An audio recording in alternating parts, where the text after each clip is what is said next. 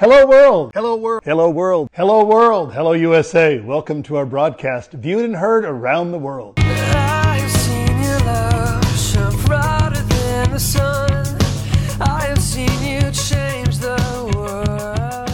Hi, welcome back to the Pastor Scott Huffman podcast from Lighthouse Church Ministries. Today's message from Pastor Scott is Three Ways to Laugh by Faith. Do you know that it's recorded in the Bible on several accounts that the Lord laughs? It's more a righteous laughter, but it is a spiritual expression.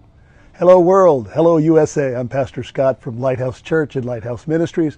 Welcome to our broadcast. Did you know laughter is good medicine, as the Bible records in the book of Proverbs? Even the medical community tell us that laughter is a stress reliever. Isn't that amazing? It can stimulate many organs, such as the heart, blood vessels, and lungs. Laughter can increase endorphins that are released by your brain to give you a sense of well-being. It can also activate and relieve your stress response. Laughter soothes tension and it may even lower blood pressure. Praise God. You know, they say laugh and the whole world laughs with you, cry and you cry alone. A man was in his car driving home from work and a police officer pulled him over and knocked on the window. The man said, One minute, officer, I'm on the phone. I heard the story of a man who was severely ill. He read in the Bible that laughter is medicine and he decided to make himself laugh. And so he rented all the funny movies he could find and just began to laugh. He was cured of his ailment just through the power of laughter. Isn't that amazing? It says in Psalms 126 2, Then our mouth was filled with laughter and our tongue was singing. Then they said, They among the heathen, the Lord has done great things for them. Jesus said, Blessed are you who weep now for you shall laugh. Today I want to talk about the, the laugh of faith. I bet you didn't know anything about that.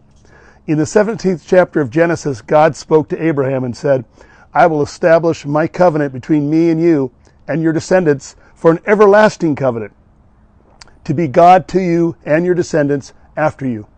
I have blessed your wife Sarah, and she shall give birth to a son in her extreme old age. The Bible says Abraham fell on his face and in his heart, and he laughed, and in his heart he said, Shall a child be born to a man who is a hundred years old and Sarah, who is ninety years old, give birth to a child? It was not a laugh of disbelief, but a laugh of faith. Abraham realized how impossible this would be, but yet still he believed the promise from the Lord. The Bible says in Romans chapter 4, Abraham believed God, not staggering or wavering at the promise of God through unbelief, but was strong in faith, giving glory to God and being fully persuaded that what God had promised he would also able perform. Amen. And the Bible says uh, it was accounted unto him for righteousness because of his faith. Sometimes we have to laugh at our circumstances. We have to laugh at the enemy of our soul. And we have to stay strong in faith and believe the promises of God will continue to come to fruition in our lives. Here's three ways to laugh by faith. Number one, laughter is victory. I love that. And God gives us the victory through our Lord Jesus Christ. Don't focus on the negative circumstances, but rather laugh in faith. Believe God is capable and will do exactly what He has promised to perform in your life. Number two, laughter demonstrates the fact that nothing is too terrible or hopeless. There's nothing that can't change for the good. All things are possible to those who believe, and nothing is impossible with God. And number three, laughter awakens your spirit and revives your body in the times of ordeal, hardship, and stress. Hey guys, have a great rest of the week.